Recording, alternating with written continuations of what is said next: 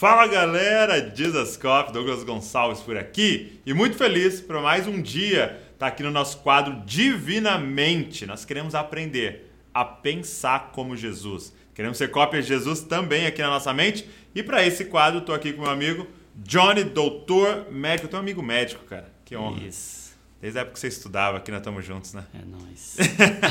que alegria ter você aqui. E hoje no Divinamente eu quero falar sobre como vencer, como superar um vício, uma dependência. Então vamos embora.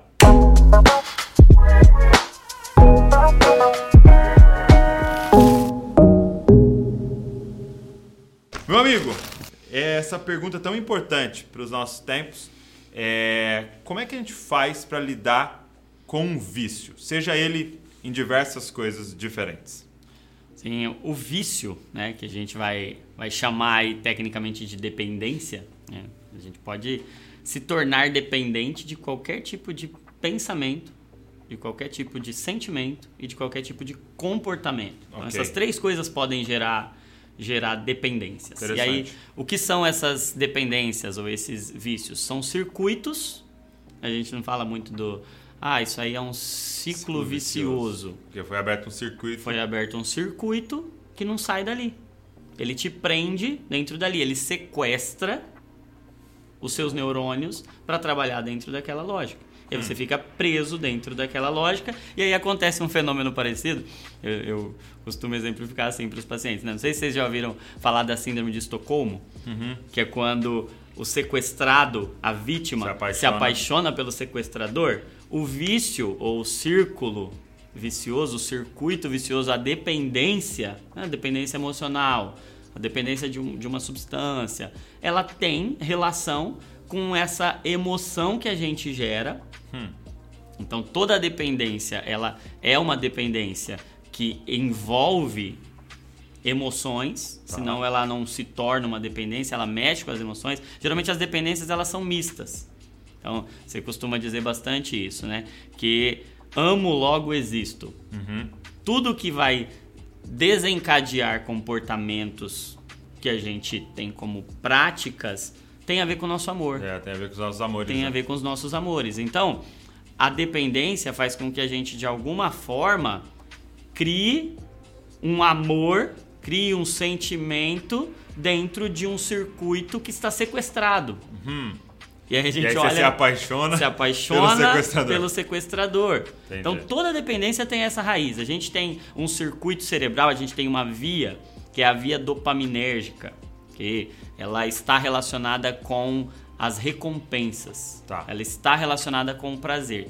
Então toda dependência, ela sequestra essa via. Seja uma dependência por crack, cocaína, por álcool, seja uma dependência por cigarro, seja uma dependência emocional, seja uma dependência digital, que hoje a Uhum. gente tem, tem visto é, com uma certa frequência e que vamos ver muito mais para os próximos anos. Sim. Então, o que, que acontece? Dependência da pornografia, né? Dependência da pornografia, dependência emocional então, De uma pessoa. de uma pessoa. Todas as dependências elas vão fazer parte, elas vão entrar dentro desse circuito e elas vão sequestrar esse circuito. Tá. Então a gente vai precisar libertar de um cativeiro.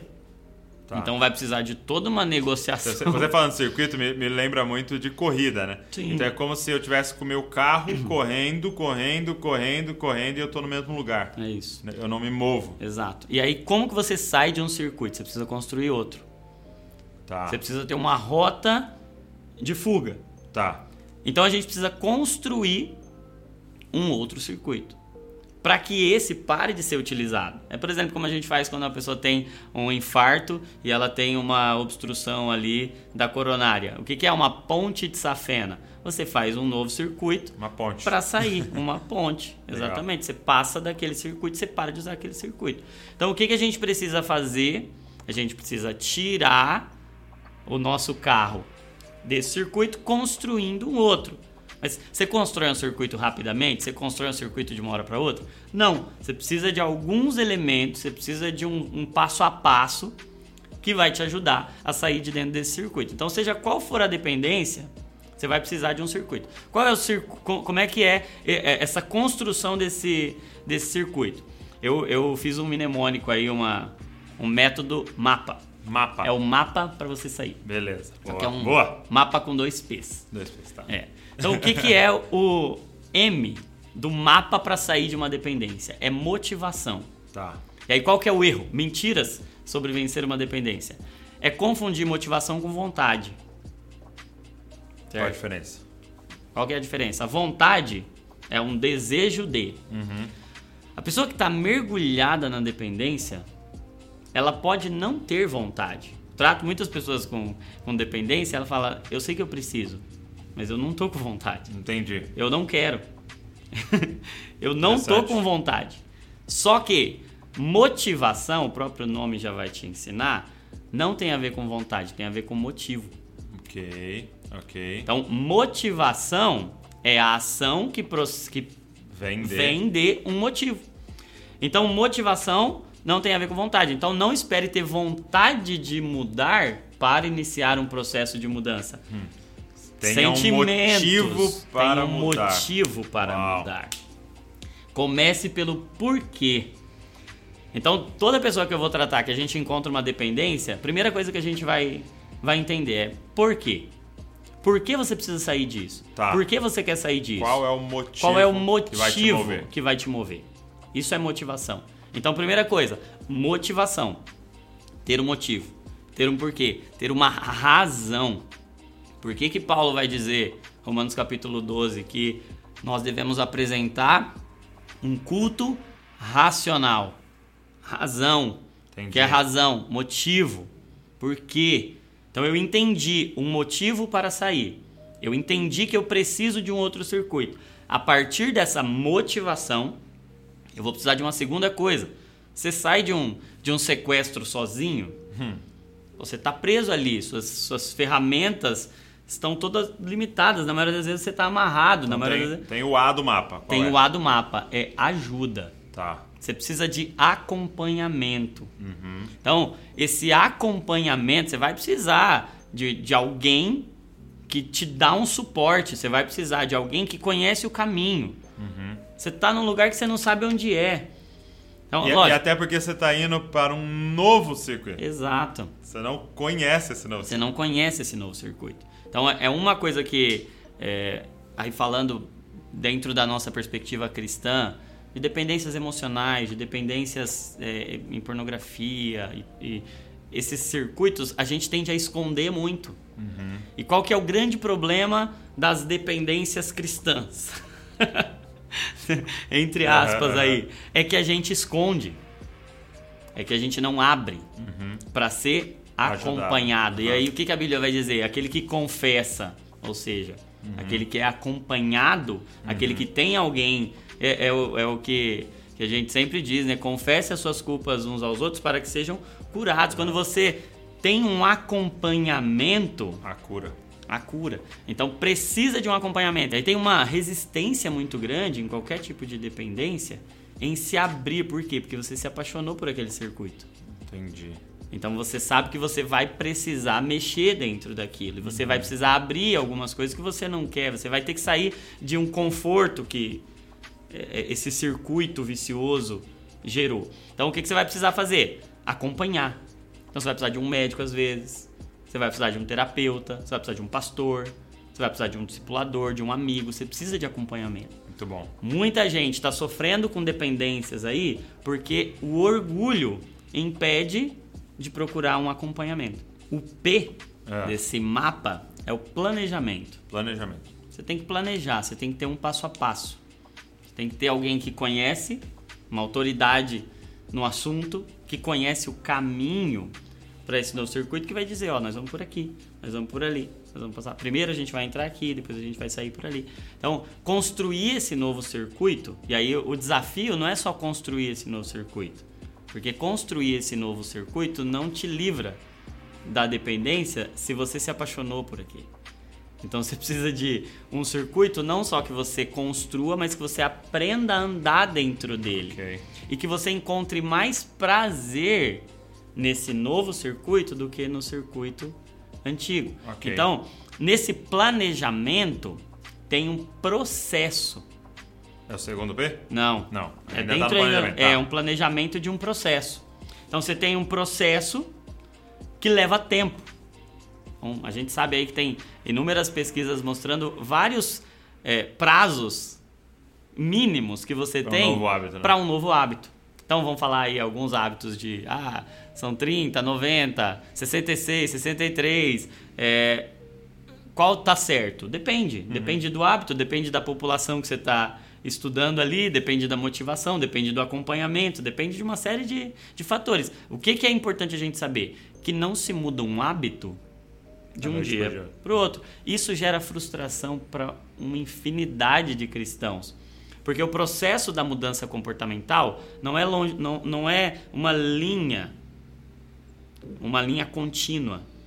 A gente tem altos e baixos. Acontece às vezes de você ter uma, uma recaída, você e aí aquilo gera uma frustração imensa, gera uma culpa imensa. E o que a pessoa faz? Volta para o início do processo. Entendi. E não necessariamente você precisa voltar para o início do processo.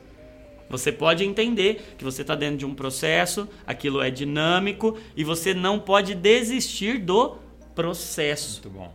Jogar tudo fora por causa de um Uma queda. de uma queda. Então tem um planejamento e um processo, esse é o primeiro P. E aí uma, o, o quarto ponto do, Do mapa? do mapa é prazer.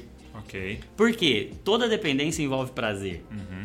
Você tem prazer naquilo. Por mais que você tenha um prazer que é misto, Sim. misturado com culpa, Aham. misturado Porque com desespero, sempre vem com uma consequência ruim. sempre vem com uma vício, né? consequência ruim. É, mas no momento é No prazer. momento é prazeroso. Então, como é que você troca um prazer por um sofrimento? Hum. Você não troca.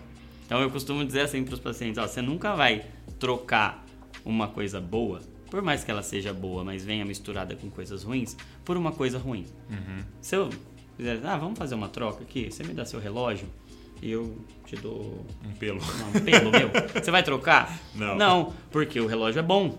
Você só trocaria se eu te desse um melhor. Entendi. A nossa lógica, nossa mente foi feita assim. Uhum. Fazer boas negociações. Fazer né? boas negociações. Deus nos criou para isso, para granjear, para negociar. Então você só troca uma coisa boa por uma melhor. Se você está interferindo no seu circuito do prazer, nessa via do sistema dopaminérgico, da via do prazer e da recompensa, você precisa substituir por prazer. Então por que, que muita gente não consegue vencer uma dependência? Porque não coloca um prazer maior Entendi. no lugar Só, só priva. só priva. Então, se você ficar dizendo não posso, não posso, não posso, eu disser pra você agora, não pensa num bolo de cenoura com cobertura de chocolate. O que, que vem na sua mente? Um bolo de cobertura de chocolate. Porque focar no que você não pode é, é natural. Se a gente foca no que a gente não pode, a gente vai ter mais vontade daquilo que a gente não pode. Sim. Então, o que, que a gente precisa colocar no lugar?